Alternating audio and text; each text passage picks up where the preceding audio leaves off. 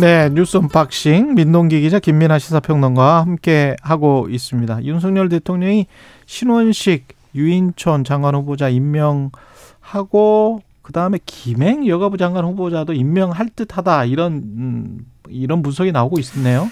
그러니까 일단 대통령실 관계자가 일부 언론과 어, 이제 기자들하고 얘기를 하면서요. 예. 어, 얘기한 멘트는 이렇습니다. 국회 인사청문회가 정리되어야 음. 향후 절차를 좀 따질 수 있을 것 같다. 그리고 청문회가 끝난 건지 끝나지 않은 건지는 아직 매듭이 지어지지 않았다. 예. 여야 간 정리가 필요하지 않겠느냐. 이 멘트만 보면은 청문회가 끝 그러니까 김행 후보자가 지금 청문회를 다시 해야 되는 건지 안 해야 되는 건지 그것도 잘 모르겠어요. 일단 국민의힘은 끝났다. 이렇게 끝났다? 주장을 하고 있고요. 예. 민주당 같은 경우에는 윤석열 대통령이 지명 철회를 하거나 아. 아니면 후보자가 자진 사퇴해라. 이렇게 요구를 하고 있는 그런 상황입니다. 어찌되든 지금 상황에서는 청문 보고서 채택 여부는 상당히 어렵지 않느냐 이런 전망이 지금 나오고 있는데요. 일단 대통령실 관계자 멘트만 보면은 굉장히 신중한 입장인 듯 보이지만 결국 언론들의 분석을 보니까 아, 결국에는 윤석열 대통령이 김행 후보자에 대해서 임명을 강행하지 않겠느냐 이런 전망이 나오고 있습니다. 그러니까 지금은 인사청문회법에 따라서 10일 이내 기한을 정해서 국회에 인사청문 경과 보고서 재송부를 요청한 다음에 만약에 기한이 끝나는 즉시 임명을 강행할 가능성이 크다는 겁니다. 그러니까 요, 요 절차는 좀 지키겠다는 것 때문에 임명을 아직 안 하고 있는 것 뿐이지 결국에는 임명을 하지 않겠느냐 이런 전망이 좀 압도적으로 많고요. 그리고 지금 앞서 언급한 신원식 국방부 장관하고 유인촌 문체부 장관 같은 경우에는 주말에 지난 7일에 임명을 했거든요.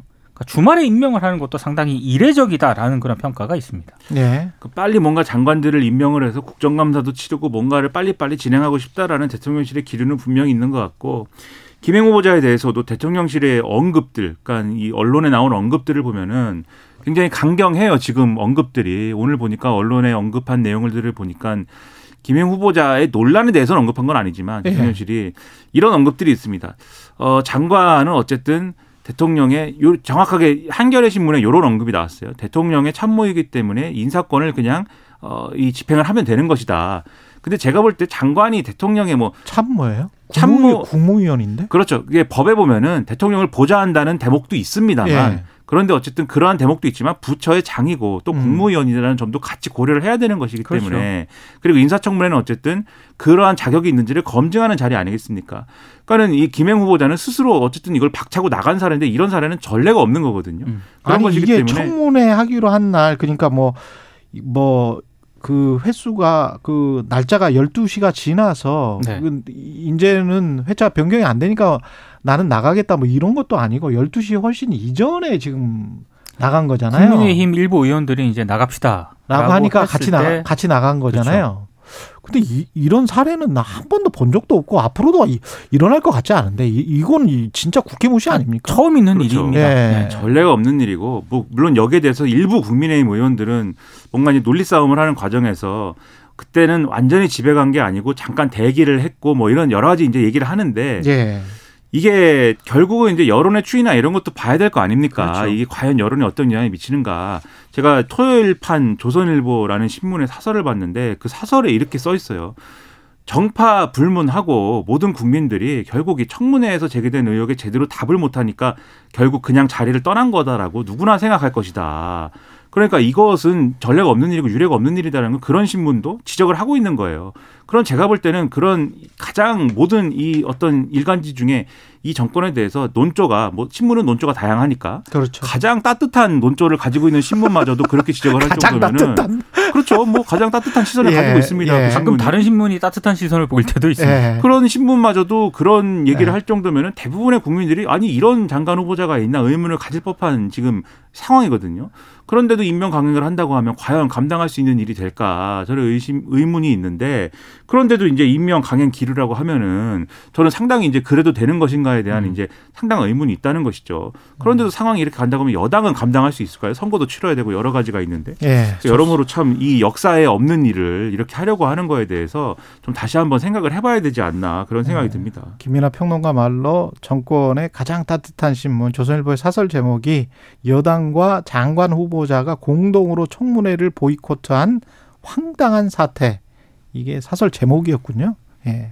지난주 토요일자 그 신문 발행이 되지 않았습니까? 예. 아, 화제였습니다. 아, 조선일보도 이렇게 강하게 비판을 하는구나. 아 이건 진짜 처음 봤어요. 이게 이룰 이룰 수도 있구나. 이, 아니 청문회를 하다 말고 네. 여당이 이제 그만하자고 해서 네. 나가자고 해서 장관 후보자가 나가는 건 정말로 처음 아, 봤습니다. 처음이죠. 네. 네. 있을 수가 없는 일입니다. 그리고 본인들끼리 싸우는 게 아니고 항상 국민들이 이렇게 있는 거잖아요. 주권자는 국민이라고 헌법에 돼 있지 않습니까? 그렇죠. 예. 국민들 앞에서 지금 청문회를 하는 건데 네. 갑자기 화장실 가는 것도 아니고 그냥 집 사고 나가는 거는 좀 이상하잖아요. 그죠? 그렇죠. 예, 많이 이상한 겁니다. 예. 그 하태경 의원이 부산 해운대구 쪽이었는데 내년 총선에서 이제 서울에서 출마하겠다. 이렇게 선언을 했습니다. 네. 네. 여당 지역구 중진 의원의 수도권 출마 선언은 하태경 의원이 처음입니다. 하태경 의원이 7일 국회에서 기자회견을 열었는데요. 당의 총선 승리를 위해서 정치적 기득권을 내려놓겠다 이런 입장을 밝혔습니다. 일단 국민의힘은 환영하는 분위기입니다. 특히 김기현 대표가 어제 기자들에게 살신 성인의 정신이다. 하태경 의원의 결단을 높이 평가한다. 이렇게 이제 굉장히 호의적인 평가를 내렸고요. 다만 이제 국민의힘 내부에서는 대단히 복잡한 분위기가 감지가 되고 있습니다. 그러니까 하태경 의원의 선언이 결국에는 당내 중진들의 수도권 험지 출마론에 신호탄이 되는 것 아니냐. 아, 나도 해야 되나? 그렇죠. 아. 하태경 의원도 했는데 뭐뭐 뭐 해야 되는 것 아니냐. 당신도 삼선 아니야? 뭐 그렇습니다. 이런 거. 그래서 일단 어느 언론 보도를 보니까 예. 아, 그 중진 의원들 있지 않습니까? 주류라고 평가되는 중진 의원들은 아직은 아직은 수도권 험지 출마론이 시기상조다 라는 입장을 보이고 있습니다. 아직은 시기상조다. 네, 특히 네. 하태경 의원과 의원 같은 경우에는 이 서울 출마 선언이 개인 선택일 뿐이고 당 차원에서 중진의 험지 출마가 논의된 바가 없다 이렇게 얘기를 하고 있고요. 특히 부산 지역 공천이 어렵다고 판단한 하태경 의원이 먼저 이렇게 수도권 출마론 선수를 친 것 아니냐 뭐 이런 지금 분석까지 지금 나오고 있는 그런 상황입니다. 왜냐하면 이게 이준석 전 대표 축출 과정에서 하태경 의원이 하태경 의원이 주류로 윤석열 대통령 당선 이후에 주류로 인식, 인식된 적은 없는 것 같아요. 그때 당내 친윤하고요 네. 다른 의견을 내면서 언론들도 네. 이제 비윤이라고 이제 분류를 하고 있거든요. 그래, 그래서 본인은 좀 억울할 수도 있을 것 같아요. 억울할 수도 있겠지만 네. 그래서 지금 부산에서 이번에 총선에 출마하는 게 좀 어렵지 않겠느냐라는 분석이 실제로 나오기도 했었습니다. 네. 그러니까 이게 이 분위기가 이제 이상해지는 거죠. 하태경 의원의 경우에는 아까 이제 뭐 이 나도 해야 되나 뭐 이런 분위기가 있을 수 있다라고 말씀하신 사실은 뭐 정확히 얘기하면 나도 해야 되나라기보다는 너도 해야 되지 않아 뭐 이런 거죠. 그러니까 아 서로 간에 손가락질 하는 거군요. 그렇죠. 이제 네. 분명히 이제 뭔가 물갈이 하고 싶은 기류는 있는 겁니다. 수도권 북부는 좀 괜찮지 않아요? 그건 이제 그 다음 문제죠. 그러니까 아, 뭔가 예를 들면은 네. 지난번에 전당대회 할 때 생각을 해보면은 대통령발 공천 얘기가 뭐 늘 있잖아요. 그렇죠. 그러니까는 과거 같으면 청와대발 공천, 요즘 같으면 용산발 공천 얘기가 늘 있는데 그렇게 해가지고 누군가를 이제 낙하산을 내려보낼 때는 안전한 지역구에 내려보내야 되고 그 안전한 지역구라는 거는 결국 수도권에 예를 들면은 뭐 서초구 뭐 이런 데라든가 그렇죠. 구체적인 데 얘기해서 죄송하지만 강남 벨트와 음, 그렇죠. 영남이 제가 뭐 되겠죠. 서초구를 네. 얘기하면 서초구 현역 의원들이 긴장할 거 아닙니까? 박성중 의원 이런 분들이 막 긴장하실 거 아닙니까? 예. 그리고 영남 뭐 이런 데지 않습니까? 근데 이제 영남 중에서도 또 거기에 연고가 있는 분들이 대통령과 가깝다라고 그러면 거기에 있는 지역구 의원들이 긴장할 텐데 그렇죠. 하태경 의원 지역구에 막 그렇게 언급되는 분들이 있어요. 이게 아주 유명한 분이 있었어요. 그렇죠. 예, 검사장 출신이. 그렇죠. 그러니까는 하태경 의원은 그러면 공천받기 어려운 거 아닐까 막 이런 얘기 나오거든요. 그러면 이런 게 거론되는 현역 의원들이 이제는 내가 그러면 경선에서 이렇게 거론되는 분들을 이기는 계획을 지금부터 짜든가 그러지 못할 것 같으면은 아 그러지 못할 것 같으면 이렇게 역사의 뒤안길로 사라지든지 아니면은 선제적으로 뭔가 수를 내야 되겠는데 어차피 이렇게 예를 들면 불가리 대상이 될 것 같으면 먼저 뭔가 명분을 취해서 먼저 뭔가 총대를 매는 모습을 취해서 그나마 이제 좀 이렇게 뭐 이렇게 이 물갈이 대상이 되는 사람들 중에서는 1등 하는 거. 그래서 먼저 수도권에 떨어지더라도 먼저 수도권에 진출하더라도 그 중에서 그러면 좀 어, 우선순위를 갖는 거 이런 방법을 취해야 되지 않을까 요런 이제 이 길로 가는 거 아니냐라는 해석이 나오면은 그럼 이제 2등, 3등, 4등 경쟁 붙일 수 있는 거 아닙니까? 지도부 입장에서는 만약에 그럴 필요가 있다면, 음. 그러니까는 뭔가 요구가 있다면. 근데 김기현 대표는 분명히 이제 용산발 공천 그런 건 없다. 대통령실도 아 용산발 공천 그런 거 우린 생각하지 않는다라고 얘기는 했지만 지금도 계속 누가 그만둔다 뭐 행정관이 그만둔다 음. 무슨 명단 명단을 작성했다 이런 얘기 계속 나오는 거잖아요. 예. 그러니까는 지금 영남에 또는 이제 수도권의 뭐 강남 벨트에 어디 유리한 지역구가 현역 의원들은 계속 지금 갈등하고 있겠죠. 지금 선제적으로 명분을 얘기할 것이냐 아니면 버텨서 경선에서 한번 승부를 걸어볼 것이냐 요 행수로 어떻게 여기에 오실 것 같은 유력 인사들의 어떤 뭐 자체적으로 정리가 되는 수를 바랄 것이냐 지금 저울질할 것인데 어쨌든 그러한 여러 가지 수싸움의 신호탄이 지금 하태경 의원을 통해서 발사가 됐다 이제 그런 걸 보여주는 뉴스다 여의도에서는 이 셈법이 복잡하다라는 겁니다. 과거에 이해운이나 뭐 김재원 전 의원들 중량급 있는 의원들이 서울 쪽으로 와가지고 이해운 의원도 서초갑이었는데 동대문으로 갔었잖아요. 떨어졌습니다. 떨어졌죠. 그다음에 김재원 의원은 경북 상주 군이 이쪽이었는데 서울 중랑을로 떨어졌습니다. 예.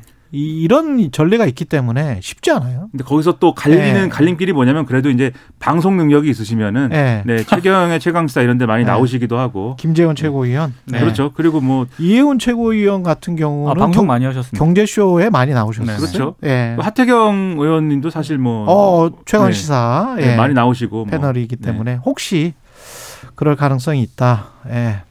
가계 여윳돈이 코로나 이후에 최대폭으로 감소했다. 이거는 뭐 사실 뻔한 결과입니다. 근데 예. 내수 소비다 얼어붙고 있고 이건 뭐 음. 뭐 뻔한 결과이긴 한데요. 다만 좀 우려되는 부분은 왜 여윳돈이 줄어들었는가 이걸 보니까 뭐 여러 이유가 있는 거 아니겠습니까? 예. 근데 이자 비용이 좀 늘었기 당연하죠. 때문인데 예. 가계 이자 지출 증가율이요. 일단 전년 동기 대비 기준으로 지난해 2분기가 7.1%, 음. 3분기가 19.9%, 4분기가 28.9%를 기록했거든요. 그렇죠. 근데 올해 1분기에는 무려 42.8%입니다. 그러니까 관련 통계 작성이 시작된 2006년 이래 최고치를 기록을 했는데 이자 비용이 늘었다라는 얘기는 뭐 시중 금리가 계속 올라가는데 가계 여윳돈이 뭐 급증할 리나 뭐 정체될 리는 없고 감소할 수밖에 없는 거예요. 문제는 예. 이게 고금리가 계속된다는 거 아닙니까? 그렇죠. 더 늘어난다는 얘기예요. 예. 암담하고 죽겠습니다. 지금 예. 보십시오. 이자 비용은 늘어나죠. 저도 대출 받아야 됩니다. 이제 이사를 해야 되기 때문에 예. 전세 대출을 받아야 됩니다. 음. 불행하게도. 예. 그러 그러면 이제 보십시오. 이제 물가가 더 오를 것이죠. 오르죠. 지금까지 눌러놨던 것들이 계속 오를 것이고 앞으로 인플레이션 뭐 진정되지 않을 것이기 때문에 음. 물가 오르니까는 쓸 돈은 더 많아질 것이죠.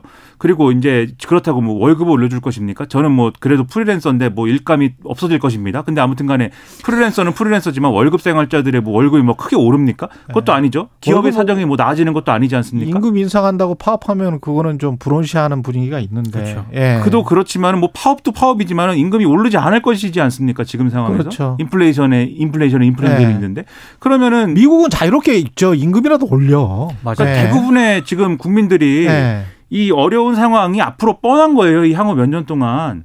그러면 여기에 대해서 어떠한 뭐 대책이라든가 뭔가 할 말이 나름대로 있어야 되지 않습니까? 정치권이든 네. 나름대로 나라에서 정부든 간에 할 말도 없는데 할 말도 없는 상황에서 그러면 다들 할 말도 없는데 이렇게 당당하고 할 말이 없는데도 이렇게 다들 하고 싶은 말만 하고 이런 거에 대해서 얼마나 속이 터질 일입니까? 그런 생각을 하면 평론가도 참 할 말도 없고 여기서 이렇게 매일같이 얘기를 하고 있습니다만 참 죄송합니다. 저도. 기사 읽으면서 좀 참담했던 게 예.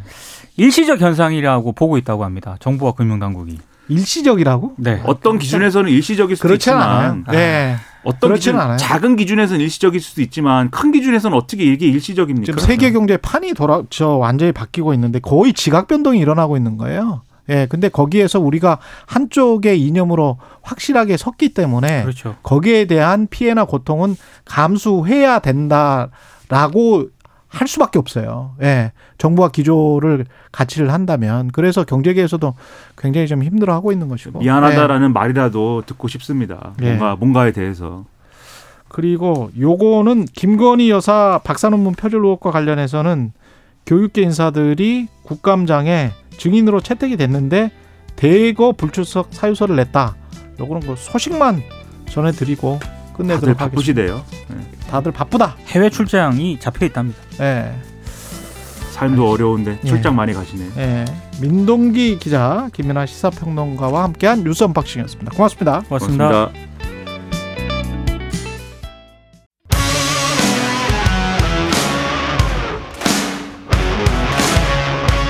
오늘 하루 이슈의 중심 최경영의 최강 시사.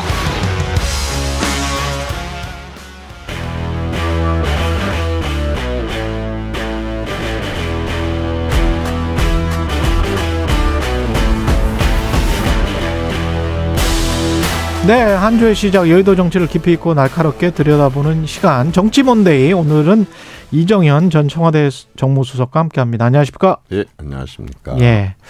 지금 뭐 이균용 대법원장 후보 임명하는 부결됐고요. 지금 신원식 유인촌 장관의 임명을 결국 했고 김행 여가부 장관 후보자도 또 할 것 같다라고 하는데 이 국민들은 어떻게 지금 지켜보고 있을까요? 이 상황 자체를.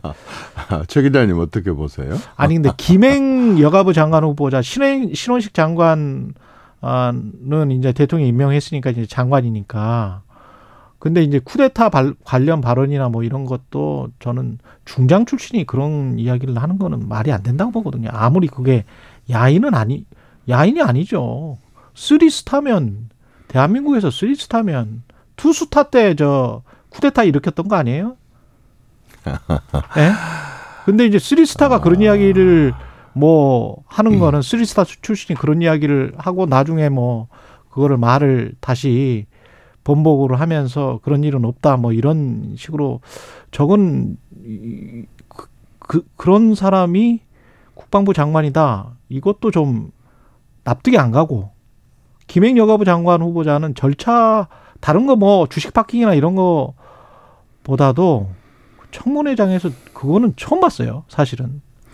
어, 네. 지금 뭐 지적한 대로 예. 어, 그게 문제가 아닐 수는 없죠. 예. 아닐 수는 없는데 예, 사실 참 어, 6, 70년 살아온 사람들의 흠이 없는 사람이 없어요. 예를 들어서 그러면은 그 논리대로 하자 음. 그런다면 지금 이재명 대통령이 아 저 대통령 후보였을 시절에 받았었던 그런 의혹들을 갖고 그런 내용을 그런 사람이 대통령이 되는 것은 맞아요. 대통령 놔두고라도 예를 들어서 딸이 있다 그런다면 그런 사람들을 사이로 데리고 뭐 쉽게 받아들여지겠어요?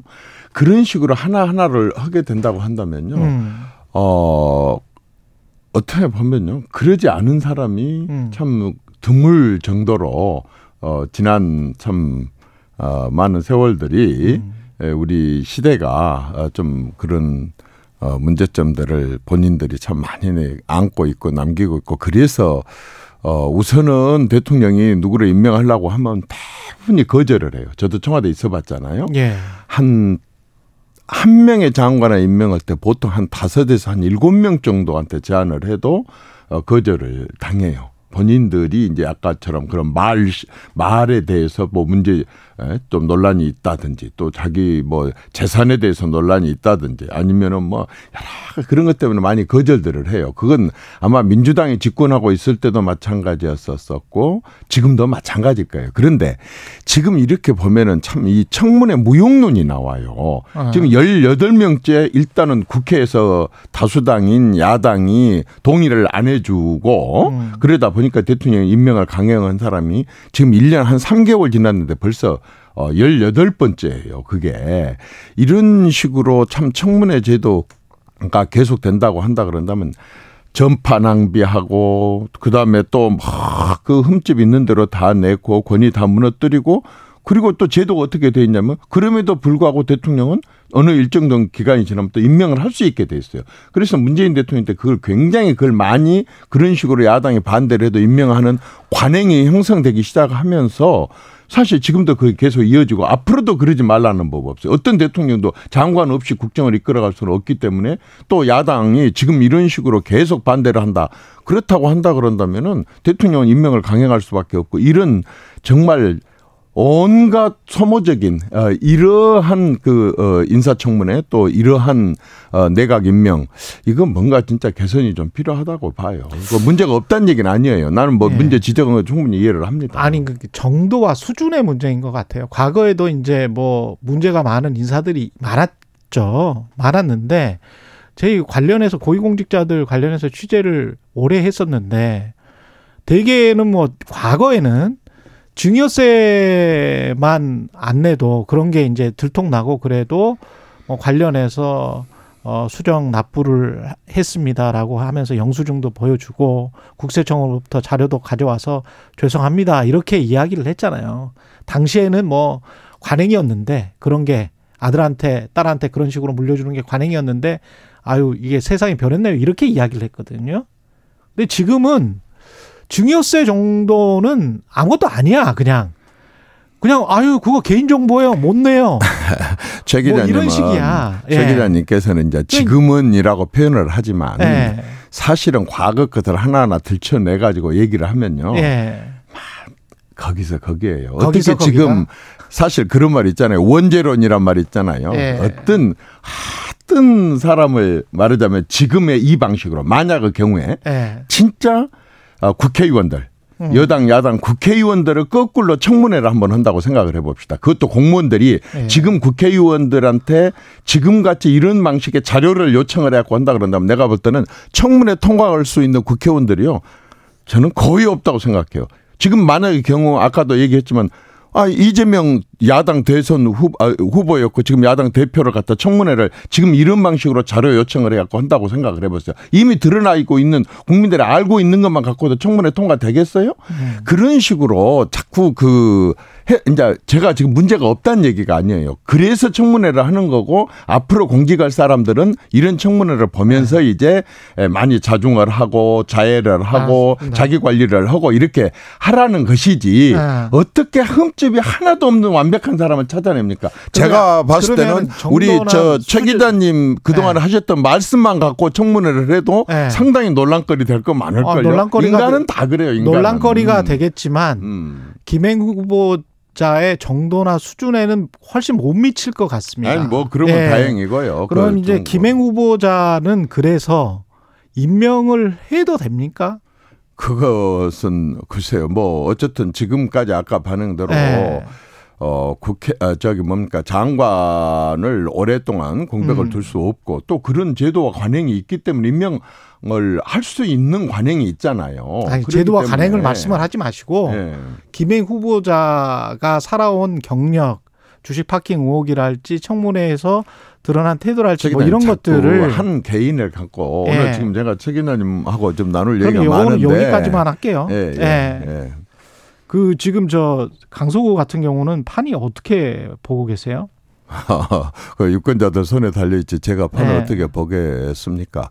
그래요. 어쨌든 예. 어 선거는 각 당 입장에서는 후보 입장에서는 최선을 다해야 돼요. 음. 어 그야말로 호랑이가 토끼 한 마리를 잡을 때도 전력 질주를 하듯이 음. 전력 질주를 해야 되는데 다만 이제 조금 떨어져서 한 발 떨어져서 볼때 예. 일단은 최선은 다 해야 되겠지만 구청장 보궐선거 하나에 저렇게 여야 지도부가 또 여야 국회의원들이 또 여야 당의 다른 지역의 사람들이 네. 저렇게 온통 달라붙어 가지고 어 저렇게까지 해야 되느냐 스스로 키워 가지고 그 결과에 대해서 스스로 훨씬 더 어, 무게감 있게 그거 예를 들어서 패배 한쪽은 음. 어 그것으로 인한 어떤 그 어, 충격을 스스로 지금 많이 자초를 하고 있어요. 그냥 보궐선거는 보궐선거지. 보궐선거 예를 들어서 지난번에 뭐 서울시장 보궐선거, 부산시장 보궐선거 한꺼번에 다 뭐 졌다 그래가지고 그 당이 망가졌어요, 없어졌어요.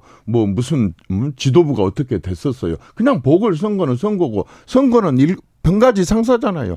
늘상 있는 일이고 계속 또 다가오는 일이고. 근데 그 한 선거에 이렇게 뭐 올인이란 표현은 정말 좋은 표현이고 무엇 때문에 저는 그걸 보면서 지금 모든 지도부들이 지금 오늘 또 뭐 이재명 어, 대표님도 그쪽에 가신다고 하던데 저렇게도 할 일이 없을까? 여당 야당이 지금 어 정기 국회를 해놓고 그 다음에 이렇게 국정감사가 다가오는데 여당 야당이 저렇게 할 일이 없을까? 국민들이 저렇게 눈에 보이지 않을까? 선거 하나 그 보궐선거 하나 이기고 아 치면 깨끗이 졌다 그러고 그것을 계기로 해서 당이 개혁을 하고 또 당이 지금까지 뭘 잘못했는가라는 걸 되돌아보면서 또 내년 총선이랑 큰 선거가 남, 남았으니까 그렇게 나가야 될 텐데 음. 얼마나 할 일이 없으면 국회의원들이 알겠습니다. 거기 가서 삽니까? 그 국, 국민의힘이 이기면 이제 축하할 일이고 이정현 수석 입장에서는 그리고 국민의힘이 만약에 지면 국민의힘은 어, 왜 졌고 뭘 했어야 했는데 못했고 뭘 해야 됩니까? 그걸, 만약에 진다면. 어, 그걸 네. 저는 국민의 네. 힘이 어, 국민의힘뿐만 아니고 그건 뭐 예. 뭐 여야가 마찬가지로 국민의힘을 먼저 진다는 가정하에 그런 얘기를 나눈 것 자체가 어, 지금 선거를 앞두고 잘못된 거고 그런 게 자체가 편파예요. 그런 게 그렇게 할 일이 잠깐만요. 아니고.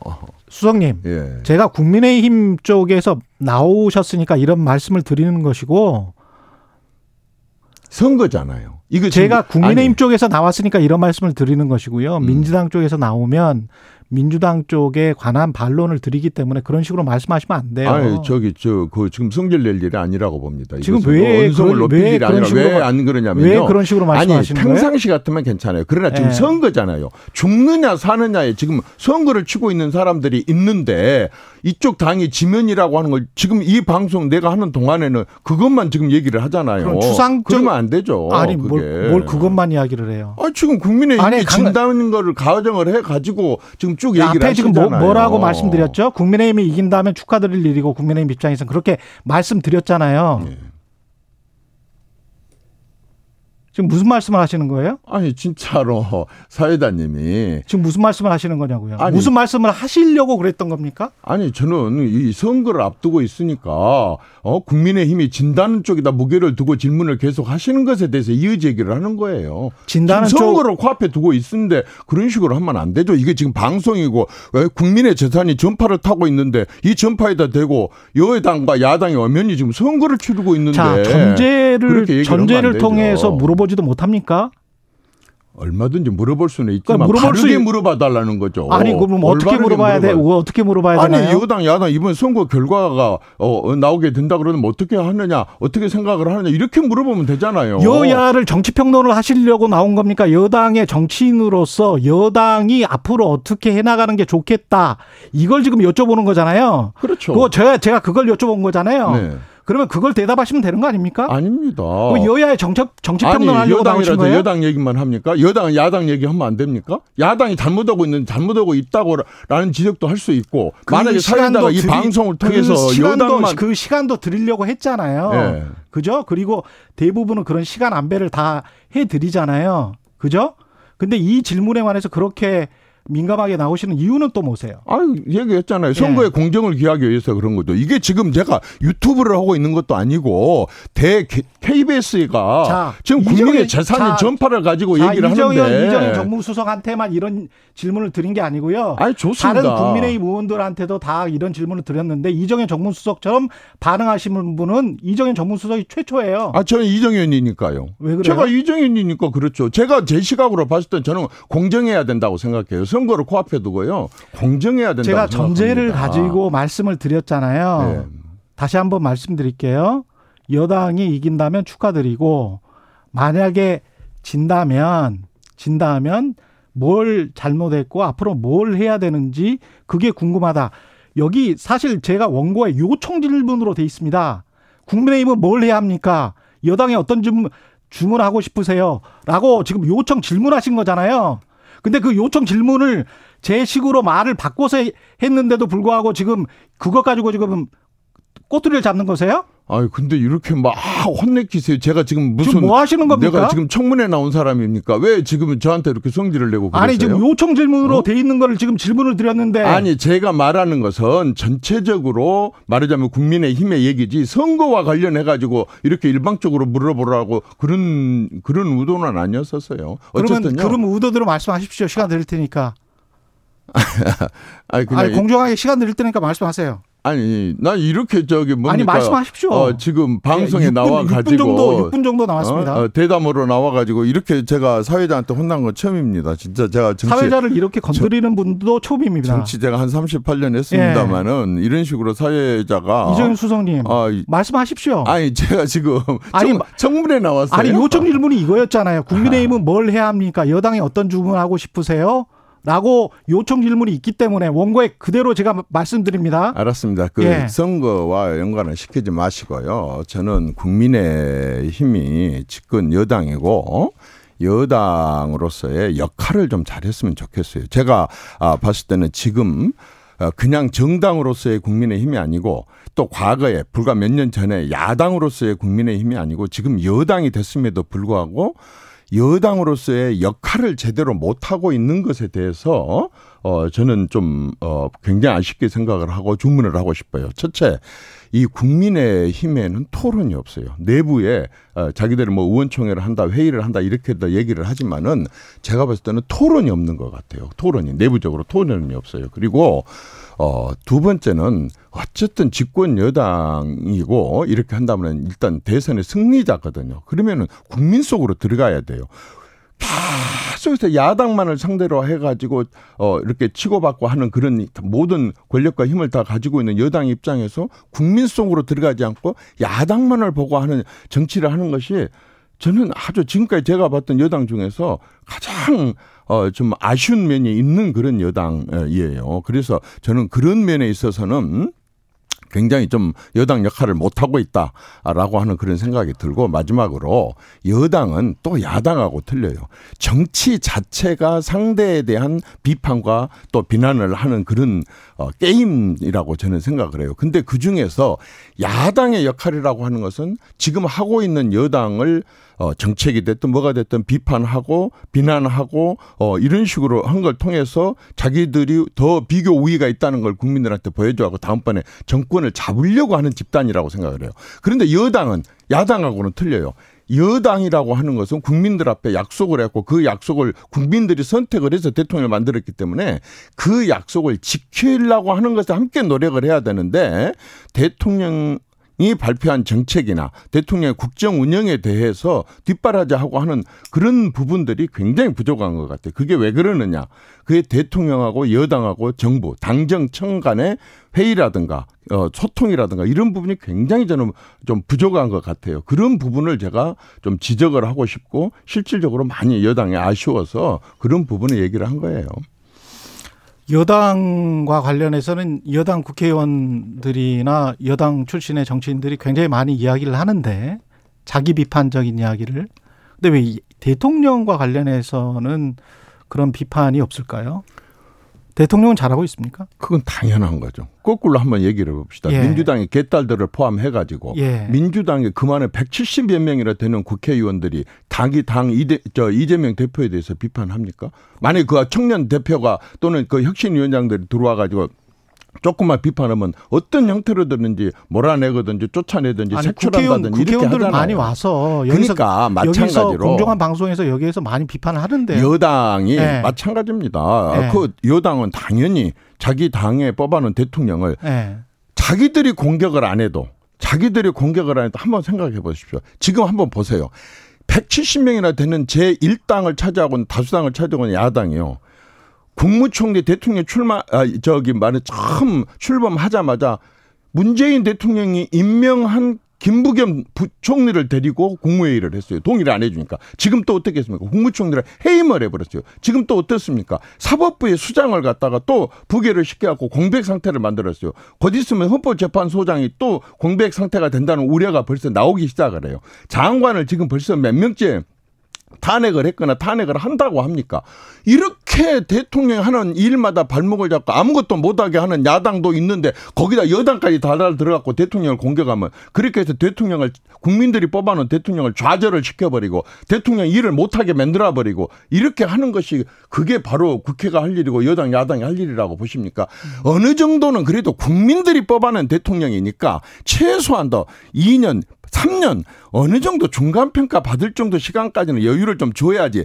이렇게 진짜 하고 있는데 네. 이 야, 여당까지 달라들어가지고 대통령을 갖다 좌절을 시키면 어떻게 하자는 겁니까? 나라를 어디로 끌고 가자는 대통령을 겁니까? 잘 보좌를 해야 된다 그런 말씀이고 저는 보좌란 표현은 안 했습니다만은 예. 어쨌든 대통령과 함께 대통령을 만들어 달라고 국민한테 호소를 했고 예. 국민들이 만들어준 대통령이 했던 약속을 지키게 하는 그 약속 하나 하나를 지키게 하는데 오히려 정책적인 뒷바라지를 하고 그래서 입법적인 뒷바라지를 하고 예산 뒷바라지를 하고 그런 식으로 하면서 국민 속에 들어가. 갖고 하는 역할이 여당 역할이라고 저는 봅니다. 예, 야당은 역할을 잘하고 있습니까?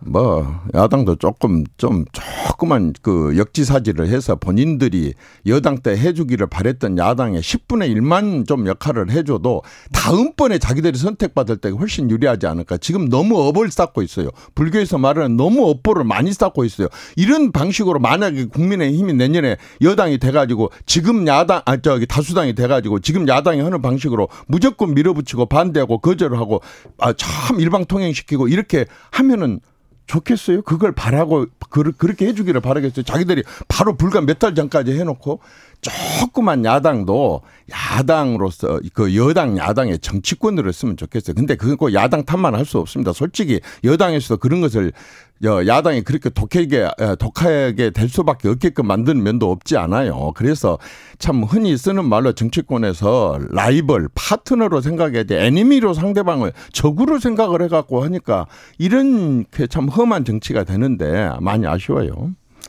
여기까지 듣겠습니다. 지금까지 이정현 전 청와대 정무수석이었습니다. 고맙습니다. 여러분은 지금 KBS 1라디오 최경영의 최강 시사와 함께하고 계십니다.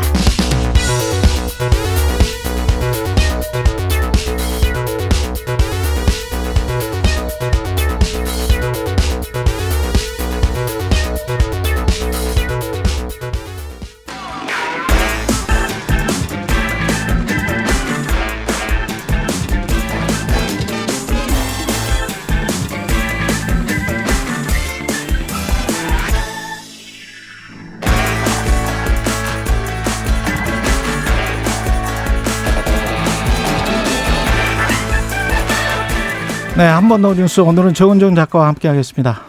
예, 전화 연결돼 있습니다. 안녕하세요. 네, 안녕하세요. 예, 코로나 여파로 1년 늦춰진 항저우 아시안 게임 성공적으로 마무리가 된 거죠? 예, 뭐 국민 여러분들 기뻤으면 성공적으로 마무리됐다고 볼 수 있겠죠. 9월 23일에 이 개막한 제19회 아시안 게임이 어제 폐막을 했습니다. 또 폐막 전날 많은 국민들이 관심을 가졌던 이 축구와 야구에서 금메달의 승전보도 있었잖아요. 예, 한국은 또 중국과 일본에 이어서 금메달 42개, 은메달 59개, 그리고 동메달 89개로 대회가 마무리됐는데요. 뭐 메달 색깔이 중요한 것도 아니고요. 또 국가 대표가 되었다는 것부터 대단한 여정이죠. 뭐 선수들 모두 고생 많은 것 같습니다. 네. 예. 무엇보다 아시안 게임에 처음 시도되는 종목들도 있었고 여러모로 흥미로운 점도 많았습니다. 네, 수영과 배드민턴의 두각이 매우 빛나는데요. 그동안 수영에서 박태환 선수 이후에 이렇게 좀 뚜렷한 성과가 나지는 않았었거든요. 근데 이 황선우 선수라는 기대주부터 해서 김우민 선수까지 고른 활약으로 수영에서 좋은 성적을 거뒀고 어, 또 이 육상에서 우상혁 선수가 은메달을 땄잖아요. 또 5년 전에는 메달을 따지 못했던 배드민턴도 세대 교체에 성공해서 금메달을 비롯해서 여러 성과를 올린 것으로 평가받고 있습니다. 또 중국이 모두 휩쓸 뻔한 이 탁구 경기에서도 여자 복식에서 금메달을 예, 땄고요. 또 여자 역도에서 박혜정 선수가 장미란 선수 이제 이제는 어 문체부 차관님이신데 이제 선수 이후에 13년 만에 금메달도 땄고 또 양궁에서 이 compound 종목이라는 데서 주재훈 선수가 동호회 출신인데다가 직장인이거든요. 그래서 여러 도전 끝에 국가대표가 되고 또 은메달까지 이렇게 거머쥐게 돼서 대중들에게 굉장히 큰 인상을 남겼습니다. 이뿐만 아니라 e스포츠와 브레이킹 등 굉장히 다양한 볼거리도 있었던 그런 아시안 게임이었고요.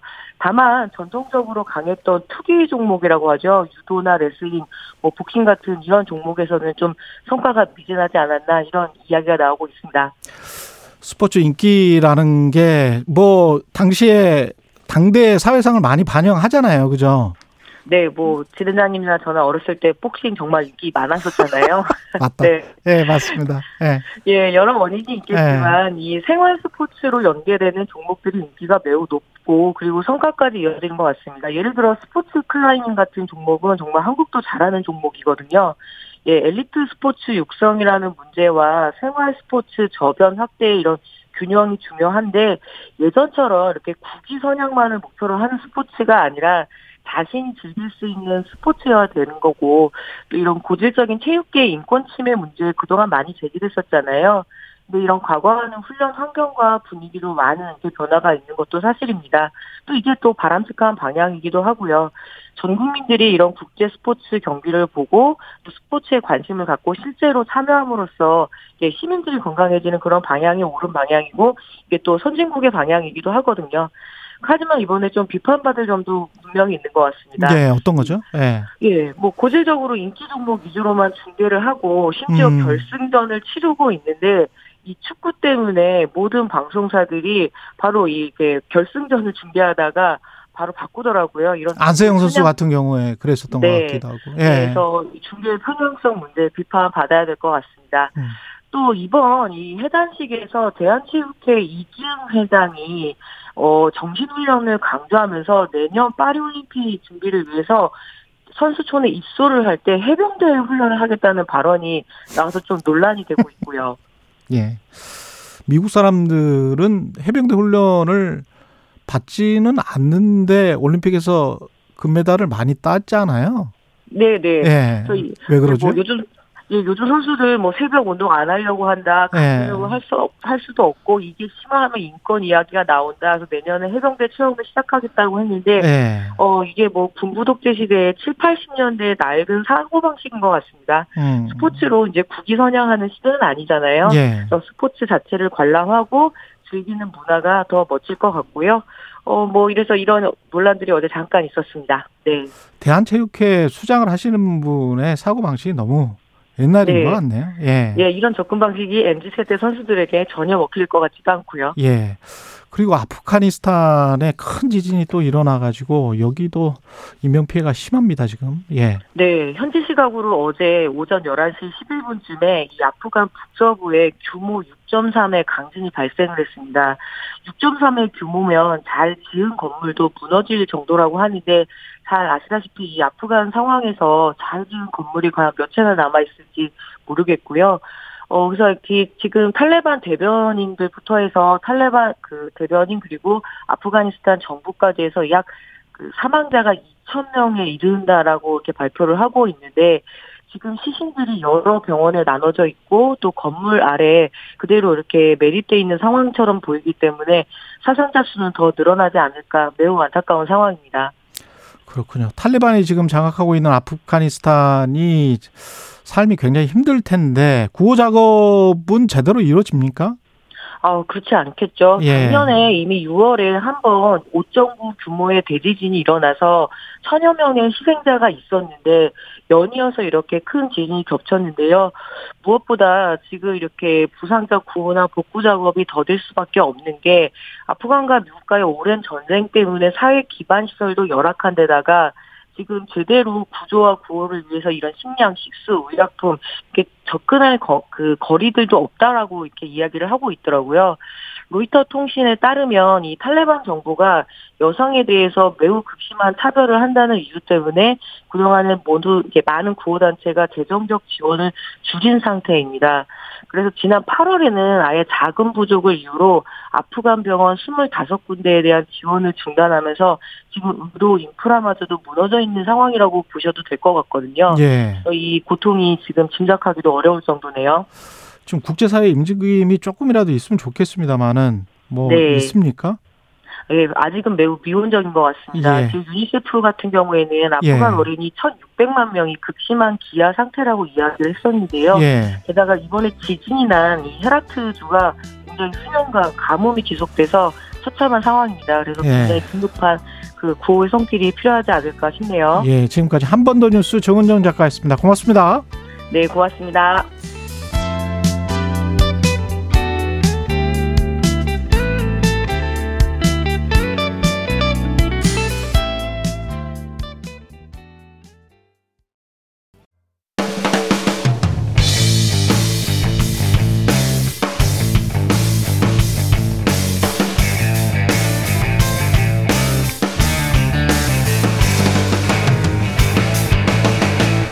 최경영의 최강 시사.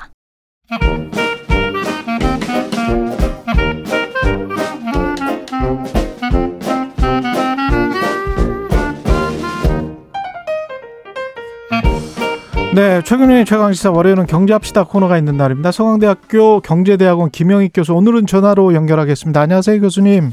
예, 안녕하십니까. 예, 미국 국채금리가 많이 올랐고 우리 시중금리도 엄청 올랐고 지금 여러모로 한미 금리 이거 좀 짚어봐야 될 것 같은데 어느 네. 정도로 지금 미국 금리는 올랐나요? 예, 미국 10년 국채 수익률이 예. 4.8%까지 올랐습니다. 예. 이게 어느 수준이냐면요. 예. 2007년 7월에 5% 이후로 가장 높은 상승률이고요. 2007년 7월 이후 가장 예, 높은. 예. 그리고 2020년 8월에 0.5%까지 떨어졌었어요. 아. 2020년 8월에 그 예, 코로나로 미국이 금리를 많이 내리고 돈을 많이 풀었었거든요. 그렇죠. 그때 0.5%였습니다. 그랬죠. 0.5%에서 지금 4.8%까지 올랐으니까 정말 금리가 많이 올랐다 이렇게 볼 수가 있을 것 같습니다. 2007년 7월이면 리만 브라더스 네. 사태가 제 기억에 9월부터 시작을 했었던 것 같은데 그죠? 예, 예. 예, 2007년 9월부터 시작을 했었던 것 같고 그러면 바로 직전에 모기지 영 저 모기지 사태가 CDS 뭐 이런 것들이 일어나기 바로 직전에 미국 그 주택 붐이 있고 막 딱 그랬을 때네요. 이5% 예, 수준이라는 게. 예, 예. 굉장히 2007년에 미국 금리가 많이 오르고 2008년에 이제 미국 이거 금융 얘기를 겪었죠. 그렇죠. 예, 예. 예, 바로 직전의 상황이군요. 예, 이렇게 예. 계속 오르고 있는 데는 뭐 이유가 뭘까요? 우선 미국 경제가 현재까지는 좋습니다. 음. 연준의 그 통화 정책 목표가 물가 안정하고 고용 극대화인데요. 네, 물가 상승이 좀 낮아지고 있습니다만 아직도 3% 중반이고요. 예. 네, 그리고 아직까지 고용이 너무 좋습니다. 예. 네, 지난 주말에 그 9월 고용이 발표됐는데 그리고 33만 6천 개. 네, 전문가들 시장 예상치가 한 17만 개였거든요. 17만 개였는데 거의 두 배네. 예. 네, 그리고 중요한 거는 이제 채권 사줄 사람이 별로 없다는 겁니다. 아. 미 연준은 정부 지출을 위해서 국채를 계속 발행해야 되는데요. 예. 미 연준이 그 양적 긴축을 단행하고 있거든요. 그렇죠. 그래서 오히려 가지고 있는 국채를 팔아야 돼요. 예.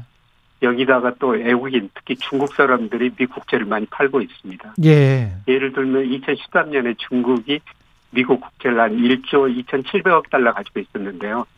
올 7월 통계 보니까 무려 8,218억 달러로 중국이 많이 팔고 있습니다. 그래서 국채는 미 정부가 계속 찍어내고 있는데 연준도 팔고 외국인도 팔다 보니까 채권 수급이 나빠지면서 채권 가격은 떨어지고 거꾸로 금리는 올라간 겁니다.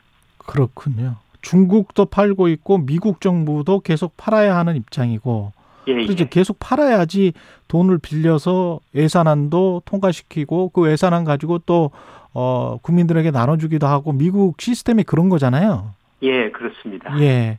근데 그것도 근데 그렇다고 해서 미국이 어 하반기 때 뭐 9월 10월에 이 예. 국채를 못 팔 것이다. 그런 예상은 안 하던데요. 예, 팔리기는 팔리 팔리기는 팔릴 예. 것이다. 예, 이제 상대적으로 네, 수요자들이 다른 사람들이 덜 사니까 아. 지금 국채 가격이 떨어지고 금리는 많이 올라. 금리는 올라갈 수밖에 없다. 예. 예, 예. 사는 사람들이 많지가 않으면 아무래도 이자를 더, 주, 더 쳐줄 수밖에 없는 거잖아요. 예, 그렇습니다. 예. 그래서 시장 원리로 그렇게 작동할 수밖에 없다라는 건데 예. 그런데 지금 빚이 사실은 많아서 빚이 많으니까 또 국채를 비 자기 돈으로 수출을 예. 통해서 흑자를 하면 그러면 네. 무슨 뭐 국채를 발행할 필요가 사실은 없는 건데. 예, 예. 근데 이제 미국은 지금도 빚이 마치 많고 그런데도 불구하고 또 빚을 내야 되는 그런 상황이지 않습니까? 그렇죠. 미국은 대내 대부채가 너무 많은 나라거든요. 빚이 어느 정도입니까? 예를 들어서 2020년에 코로나 때문에 경기가 침체되니까 정부가 돈을 많이 썼지 않습니까? 그랬죠. 그때 그 GDP 대비 예, 미국 정부 부채가 연방 정부 부채가 132%였어요. 예. 선진국 평균이 한 90%좀 넘거든요. 아, 예. 그런데 올해 2분기는 좀 낮아져 가지고 네, 그동안 경제가 회복되니까 분모에 있는 그 명목 GDP, GDP가 증가하다 보니까 121%로 떨어졌는데요. 예. 그래도 다른 선진국 평균이 한 91% 정도 되거든요. 아. 다른 선진국에 비해서 미국이 훨씬 높죠. 우리나라는 어. 47% 정도 47%. 되고요. 다른 예, 선진국에 예. 비해서는 굉장히 양호한 수준이고 정부 부채 같은 경우는 예, 예. 예. 네, 그리고 또 미국의 문제는 그 대순부채가 너무 많아요. 그렇죠. 예. 대순부채가 18조 달러 정도 되는데요. 음. 이것도 그 GDP 대비 67%입니다. 음. 네, 그러면 미국 대순부채가 이렇게 많은데도 미국이 견딜 수 있는 이유는요. 예. 네, 외국인들이 기업들이 미국 직접 투자해주고 그다음에 우리도 좀 미국 주식 채권 많이 사고 있으니 그렇죠. 증권 투자를 해주기 때문입니다. 예. 예를 들어 서 작년에 그 바이든 대통령이 우리나라 왔을 때 삼성전자 먼저 갔고요. 나갈 때 현대차 갔거든요. 음. 미국 가서도 SK하고 통화했었어요. 예. 네, 그만큼 미국은 뭐 직접 투자가 필요한 나라입니다. 예. 이런 돈들이 안 들어가면은 미국과 대부채가 견딜 수가 없기 때문에 계속 그 직접 투자, 증권 투자를 미국이 유도하고 있는 거죠. 예. 네, 그만큼 미국은 대내 불균형이 심화됐습니다. 음, 이 지금 저 미국의 상황도 사실은 인플레이션이 있음에도 불구하고 각종 무슨 뭐 인플레이션 인플레이션 감축법이라고 하지만 사실은 돈을 좀 푸는 법이고 반도체 지원법도 돈을 푸는 법이고 경기 부양책을 네. 계속 내놓고 있단 말이죠. 그러면서 또 인플레이션은 잡는다고 하고 인플레이션이 어 잘 안 잡히니까 금리가 올라가서 그러면은 네. 재무부 채권 발행하기도 좀 힘들다. 예, 예. 그러면서 채권 가격이 떨어진다. 그리고 예, 예. 채권 가격이 떨어지니까 다른 나라들도 지금 굉장히 금융시장이 불안하게 된다. 예, 예. 이런 지금 악순환의 어떤 덫 같은 거에 걸려 있는 겁니까? 우리가? 우리 예, 세계 경제가? 예, 예 맞습니다. 전 세계가 2008년 미국에서 금융위기 왔었고요. 예. 그다음에 2020년 코로나가 가지고 경기가 극심한 침체에 빠지니까 정부가 돈을 정말 많이 썼었거든요. 예. 네, 그 이후로 전 세계가 모든 경제 주체 부채가 많이 증가해 버렸어요. 음. 특히 미국이 부채가 정부 부채가 가장 많이 증가한 나라죠. 네. 그러니까 2020년 경제가 나빠지니까요. 네, 미국 정부가 심지어는 고소득층을 제하고 전 국민한테 1인당 1,400달러를 주기도 했었어요. 그렇죠. 실업수당도 네. 많이 올려주고. 예. 이렇게 이제 정부가 많이 돈을 쓰다 보니까 정부 부채가 많이 늘어나 버린 거예요. 네, 그리고 방금 말씀하신 것처럼 뭐 반도체 지원법, 인플레 감축법 이런 거 하면서 정부가 계속 돈을 쓰죠. 사실은 경기 부양책을 한 거예요. 예. 예, 그렇습니다. 예. 그래서 연준은 지금 물가를 잡기 위해서 금리를 올리고 있는데 음. 정부는 그렇게 돈을 쓰다 보니까 물가가 예상만큼 빨리 안 떨어지고 있는 거죠. 그렇죠. 예. 그러면 이 상황에서 투자자들 입장에서는 지금 생각해 보면 미국 채권이 5% 정도라고 하고 그거는 사실상 세계에서 가장 안전한 투자 투자 자산이잖아요. 예, 예. 그럼 그게 5% 주는데 다른 거 투자할 수, 필요 없이 저거 투자하면 되지 뭐 이렇게 되는 거잖아요. 그래서 이제 예, 예. 세계의 돈이 더 몰린다는 거 아닙니까? 예, 예. 그러면 뭐, 다른 예. 나라는 돈을 더 갖다 쓰기가 힘, 힘든 거 아니에요? 예, 그렇죠. 예, 미국 금리가 그렇게 높다 보니까 그렇죠. 세계 돈이 미국으로 좀 몰릴 수가 있죠. 예. 예 그래서 특히 그 이머징 마켓에는 돈이 빠져나오면서 어려워질 수가 있고요. 그래서 주식 시장이 좀 더 떨어지는 거 아니겠습니까? 어떻게 보십니까? 예, 그 돈이라는 게 눈이 있어가지고 수익률 높은 데로 이동하거든요. 예. 어, 미국 국채가 높다 그러니까 외국인들도 미 국채 살 수 있고요. 음. 그다음에 미국 사람들도 미 국채를 더 살 수가 있죠. 그렇죠. 예를 들어서 미국 S&P 500 배당 수익률이 지금 1.5% 6% 되거든요. 아, 평균 배당 수익률이 S&P도 그거밖에 안 되는군요. 예. 예, 예. 장기 평균이 한 4.4% 정도 돼요. 아. 네, 그런데 최근에 뭐 미국 주가가 오르다 보니까. 아, 주가가 또 너무 올랐으니까. 예. 예. 그래서 배당 수익률이 낮아졌으니까요. 예. 이런 상황에서 뭐 미국 S&P 500을 사면 배당 수익률이 한1.5% 안팎인데 아. 국채 사면 5%거든요. 그러네. 그럼 예. 국채 수요로 당연히 투자자들이 멀릴 수밖에 없죠. 네, 그리고 중요한 것은 미국 금리가 높다는 겁니다. 예. 장기적으로 보면 미 국채 수익률이 미국 명목 GDP 성장률로 비슷한데요. 네. 미국 명목 GDP 성장률이 한 4% 정도 돼요. 예. 네. 그렇게 된다면은 뭐 국채가 적정 수준보다 지금 수익률이 높으니까 아. 시간이 지나면은 금리가 떨어질 수가 있다는 거죠. 그러면 국채 가격이 오를 거잖아요. 예. 그럼 투자처로서는 지금 뭐 고금리도 받고 그 다음에 나중에 가격이 오르고 그러면은 예. 투자처로서는 아주 좋네요.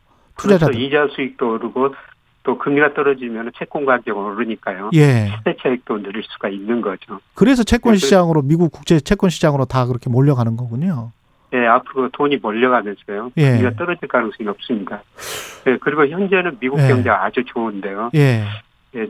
지금 미국 소비자들이 너무 많은 소비를 하고 살면서 저축률이 많이 낮아졌어요. 음. 예, 그리고 미국 그 물가는 오르고 있는데 임금은 물가보다 덜 올랐거든요. 그렇죠. 그래서 미국 실질 그 중간 가구 소득 보니까 2019년을 정점으로 지난 3년간 떨어졌습니다. 아. 가격 소비할 돈이 별로 없다는 거죠. 실질 소득은 또 감소하고. 예. 그래서 아마 금리가 오르다 보니까 이자 부담도 올라왔고요. 예. 네, 그 다음에 미국 사람들이 그동안 그 코로나 때문에 학자금 매출을 좀 연기받았었거든요. 예. 근데 지금부터 내야 돼요. 그래서 이런 거로 보면은 이제 소비할 돈이 줄어드니까 아마 4분기 내년 상반기 가서는 미국 경제 성장이 많이 좀 낮아질 거예요. 네, 그러면 금리가 떨어질 수밖에 없죠. 우리 입장에서는 그러면 지금이 4분기가 오히려 보릿고개가 될 수도 있겠습니다. 어떻게 보십니까? 우리 주식시장이나. 예, 예. 저는 이렇게 보고 있습니다. 예. 아마 앞으로 한 달 정도가 굉장히 좀 어려운 시기가 아닌가. 앞으로 한 네, 달이. 예, 예. 예. 뭐 이런 시기에는 그 채권도 저평가돼 있고 주식도 저평가돼 있거든요. 예. 그래서 우리가 가계 자산 보면 최근에 은행으로 돈이 많이 몰렸어요. 그렇죠. 예. 은행 예금 비중이 우리 그 가계 금융 자산의 한 47% 되고요. 채권은 3.1, 주식은 한 22%. 예. 이런 시기에는 제 생각에는 은행 예금 비중 좀 줄이고 음. 뭐 채권이나 주식을 좀 늘려도 되지 않을까. 오히려 많이 떨어졌다. 예, 예. 아, 한 달 후에는 미국이 어, 금리가 좀 떨어지면서 연말이 네. 가면 갈수록 분위기가 다시 조성이 될 수도 있다. 주식 시장의 네, 우호적인 분위기가 주식도 오르고 뭐 이런 상황이 전개될 수도 있습니다. 그렇군요. 일단 그럼 매도하지 말고 버티다 버티 버텨랴 버텨랴. 네, 네, 앞으로 한 달 동안 뭐 조금 더 어려운 시기가 올 텐데요. 예, 조금 더 어려운 시기가 올 것이다. 예. 네, 그런데 아주 싸게 살 기회가 아닌가 저는 그렇게 생각하고 있습니다. 오히려 현금을 가지고 있으신 분들이나 예, 예. 아 그렇군요. 예, 예. 아 하지만 지금 그러면 기존에 국채 투자하시는 하셨던 분들이나 투자하려고 하는 분들은 어, 미국 쪽 국채는 상관없을 것 같다. 뭐 이런 생각이신 건가요? 예. 음. 네, 그런데 미국 국채보다는 저는 우리 국채 사시는 게 더 나을 것 같고 왜냐하면 우리 물가 상승이 미국보다 더 빨리 떨어지거든요. 아, 더 빨리 그러니까 떨어진다. 예, 우리 국채보다는 어, 저 미국 국채보다는 우리 국채를 좀 더 많이 사시는 게 좋을 것 같습니다. 그러면은 가격 상승이 훨씬 더 높을 것이다. 예, 예. 아, 그런 말씀이시군요. 예. 네, 그리고 미국 국제사 하면 환율을 영향도 고려해야 되는데요. 그러네요. 예. 예. 뭐 지금 달러 가치가 많이 오르고 있지만은 미국의 음. 대불균형이 너무 심화됐으니까 음. 달러 가치가 계속 오를 수는 또 없거든요. 달러도 거의 정점인 것 아니냐. 예, 예. 아, 그렇게 생각하면 한국 국채를 사서 그 어느 정도 3점 몇 퍼센트 정도 되지 않습니까? 지금 10년물이 몇 퍼센트? 아, 우리 10년 국채 수익률 4.3%. 4.3. 4.3 예, 예. 정도의 국채를 사면 예. 아마 그 금리가 떨어지면 국채 가격이 예. 오를 것이다. 예, 예, 예 그렇습니다. 아, 여러모로 도움이 된 것 같습니다. 예. 균형 있게 말씀을 잘 해주셨습니다. 예, 경제합시다. 서강대학교 경제대학원 김영익 교수였습니다. 고맙습니다. 예, 고맙습니다. 예, KBS 일라디오 최경영의 최강시사 듣고 계신 지금 시각은 8시 44분입니다. 이 시각 교통정보입니다. 평소 같으면 출근 차량들로 복잡할 도로인데요. 오늘은 한글날이라 휴일 아침에 여유가 느껴집니다. 고속도로 교통량에 큰 변화 없습니다. 모든 구간에서 원활하게 소통되고 있습니다. 서울은 북부간선도로 양방향에서 작업 여파를 크게 받고 있는데요. 원룸 분기점 부근 1차로가 막혀 있습니다. 구리 쪽으로는 종암 분기점부터 영향을 받고 있고요. 도심 쪽으로 묵동부터 정체가 심합니다. 그리고 강남 안쪽의 봉은사로 모습인데요. 차가 아닌 사람들이 가득합니다. 잠시 후 9시부터 국제 평화 마라톤 대회가 열리기 때문인데요. 코엑스에서 봉은교 교차로 구간 양방향이 전면 통제되고 있습니다. KBS 교통정보센터였습니다.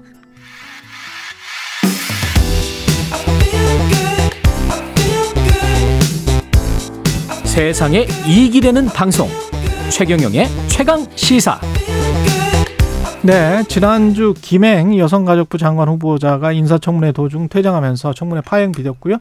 여야 대치는 계속되고 있습니다. 여야 여과이 소속 용해인 기본소득당 의원 나와 계십니다. 안녕하세요. 네, 안녕하세요. 기본소득당 용해인입니다. 예.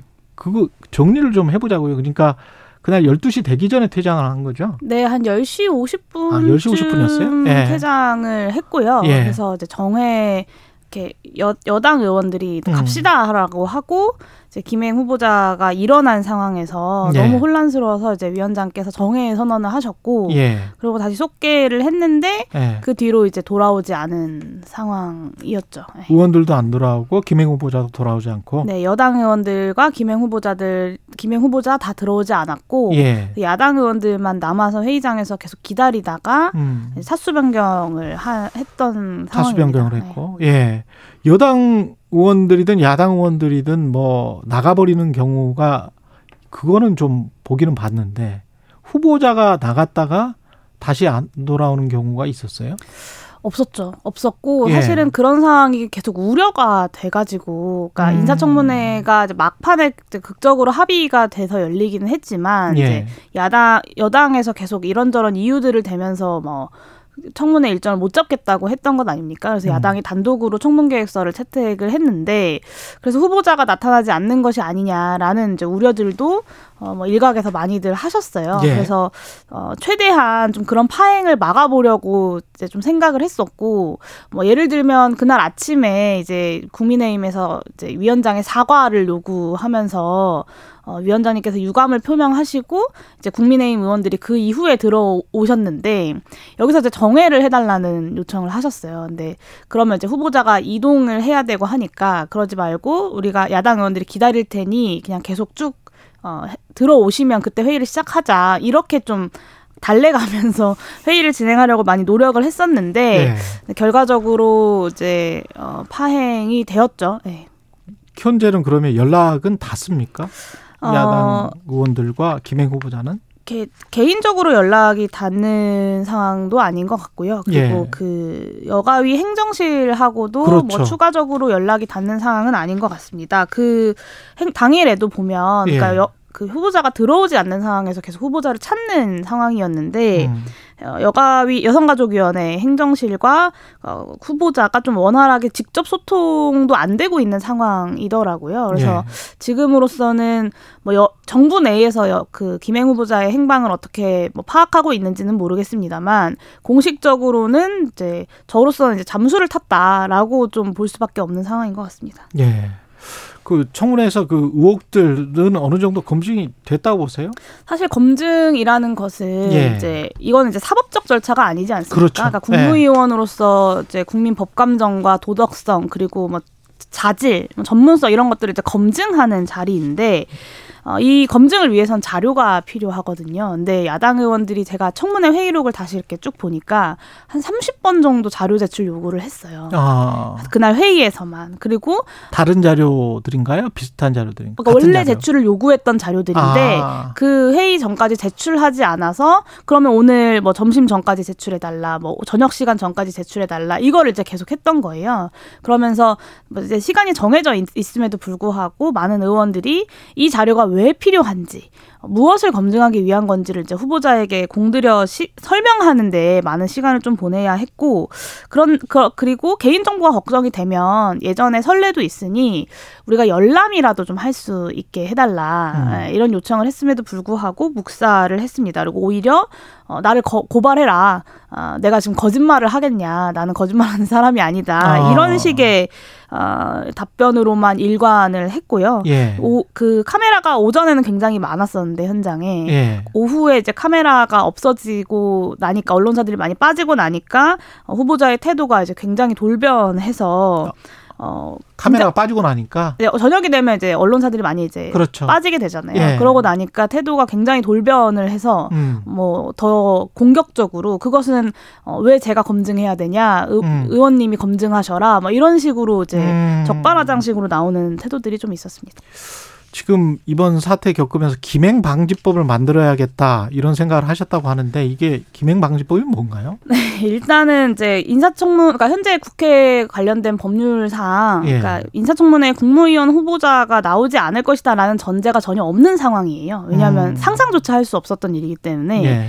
이런 경우가 발생했을 때 어떻게 한다라는 뭐 벌칙 조항 같은 것이 전혀 없거든요. 그래서 어 법형식으로만 따져 보면 대통령이 임명하고 인사청문회에 나타나지 않거나 혹은 중간에 퇴장해 버리고 국회가 부동의한다고 하더라도 그냥 임명을 강행해 버리는 이런 그래도 법적으로는 문제가 없는 상황이 되어 버렸거든요. 그래서 이런 선례가 남으면 안 되겠다 싶어서 어 청문회에 국무위원 후보자가 반드시 이제 어, 출석해야 하고 또 자료 제출 의 의무들도 좀 강화하는 그런 법이 좀 필요하지 않을까 싶습니다. 지금 보면 다른 출가 외인이라서 자료를 못 주게 되어 있거든요. 그러니까 안 줘도 되게 되어 있거든요. 네. 그러니까 결혼 이런 이런 논리라면 음. 모든 재산을 다 이제 결혼한 딸에게 몰아주면 검증을 못 한다는 말이에요. 그렇죠. 그러니까 네. 이게 이제 딸은 시집 가면 출가 외인이다라는 낡은 사고 방식이 법과 이제 연결되어 있는 건데 아. 이런 것도 좀 개, 개 바꾸는 개정안이 그 필요할 것 같습니다.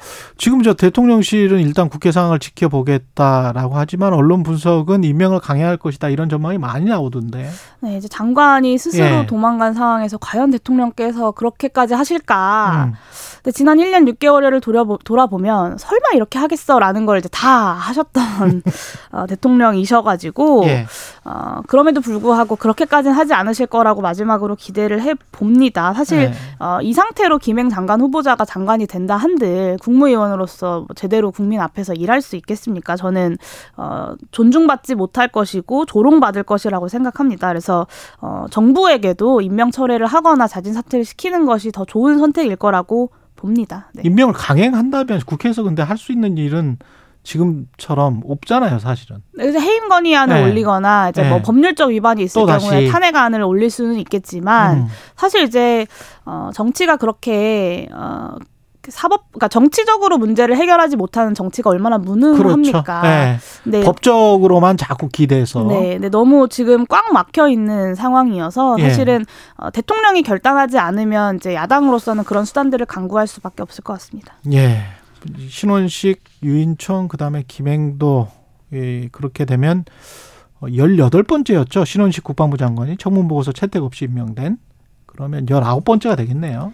김행 후보자 같은 경우에. 네, 예. 아마 그럴 것 같습니다. 네, 그리고 만약 임명을 한다면 그리고 강서구청장 보궐선거 사전투표는 마무리됐는데 이게 최종 투표까지 영향을 미칠까요? 본투표까지 22.64%가 가장 높았던 재보궐 선거 중에서는 그렇다고 하는데. 네. 예. 뭐 이제 모든 선거가 그렇듯 선거는 이제 투표함을 까봐야 이제 결과가 그렇죠. 나와봐야 알 수 있는 예. 거긴 한데요. 근데 어쨌든 대통령실과 정부 여당에서 이 이념 전쟁이라거나 음. 혹은 굉장한 정적 죽이기 같은 것에만 몰두하면서 국민들을 그러니까 여당을 강력하게 지지하는 사람들만 투표장으로 불러내려는 어떤 전략을 가지고 있다라는 예. 것은 이제 많은 사람들이 알고 있던 건데 예. 이번 이제 사전 투표율을 보면 그 전략이 실패하고 있는 것은 좀 드러나는 것 같습니다. 예. 그래서 특히 이제 지방 선거의 보궐 선거 투표율이 이렇게 높기는 쉽지는 않은데 여기에 이제 김태우 후보자가 나 때문에 발생한 비용 40억은 애교로 봐달라 이런 음. 이제 발언들을 하면서 강서 구민들을 좀 모욕하고 했던 것들이 어, 이번에는 좀 달라야 하지 않을까라는 이제 강서 구민들의 어, 판단들이 투표장으로 향하게 하는 결과를 만들지 않았을까라고 생각합니다. 그리고 그 진교훈 후보에게 기본소득당이셔서 그런 것 같은데 강서구 기본소득 도입을 제안을 했더라고요. 이, 이건 무슨 정책입니까? 네, 이제 사실 이제 기본소득당에 강서구청장 후보가 없어 없기도 하고 아. 저희가 이제 어, 인사청문회나 국정감사 때문에 너무 바빠가지고 예. 이제 자세하게 이제 그 강서구청장 선거에 개입하고 있지는 않았는데요. 음. 이제 민주당 쪽에서 윤석열 정부 심판을 위한 이번 선거에 힘을 모을 수 있는 어, 방법이 없겠냐라고 음. 이제 제안이 오셔가지고 저희가 이제 기본소득당 같은 경우는 기본소득의 실현을 목표로 한 다양한 정치 세력의 연대 연합을 늘 유연하게 해왔거든요. 그래서 네. 이번에도 어, 강서형 기본소득을 어, 모색해보자. 뭐 예를 들면 경기도와 성남시의 청년 기본소득이라거나 아니면 이제 전남 신안의 햇빛연금, 바람연금 합병연금 뭐 이런 어. 모델들을 검토해서 강서형 기본소득 모델을 좀 만들어 보자라는 제안을 드렸는데 네. 어, 지난 토요일 간담회에서 홍익표 원내대표도 그렇고 진교훈 어. 후보자도 그렇고 좀 긍정적으로 검토를 하겠다라는 답변이 왔습니다. 제가 반론 차원에서 뭐 여쭤보면 이게 지금 저 강서구나 다른 구들 전부 다 중앙 정부로부터 보조를 엄청 받잖아요. 그러면 결국은 국민 세금이 특정 구에 이게 뭐 기본소득이 도입되는 구 뭐 이런 거에 투입이 되면 이거 굉장히 불공정하다고 느끼지 않을까요? 아, 그러니까 자체적 예산으로도 할 수 있는 선례는 이미 있다라고 말씀을 드릴 아, 수 있고요. 그러니까 예를 들면 이제 그 이재명 성남시정 시절에 음. 그때 이제 박원 그 박근혜 대통령과 남경필 도지사였거든요. 음. 정부 여당의 반대에도 불구하고 성남시가 자체적인 어, 예산 조정을 통해서 이 청년 기본소득 같은 정책을 실현 실현할 수 있다라는 걸 이미 보여준 사례가 있고요. 음. 어, 그리고 이제 그 신안군의 햇빛연금, 바람연금 같은 경우는 세금이 투입되는 방식의 기본소득이라기보다는 우리 사회가 갖고 있는 공유 부의 일정 예. 부분의 몫을 지역 주민들과 함께 나눈다라는 어, 개념이기 때문에 알겠습니다. 조금 다른 것 같습니다. 예, 지금까지 용해인 기본소득당 의원이었습니다. 고맙습니다. 네, 감사합니다. 예, 오늘 인터뷰 도중에 여하튼 제가 언성이 높아진 점 청취자 여러분께 사과 말씀드리고요. 예, 여기까지 하겠습니다. 10월 9일 월요일 KBS 일라디오 최경련의 최강시사였습니다. 고맙습니다.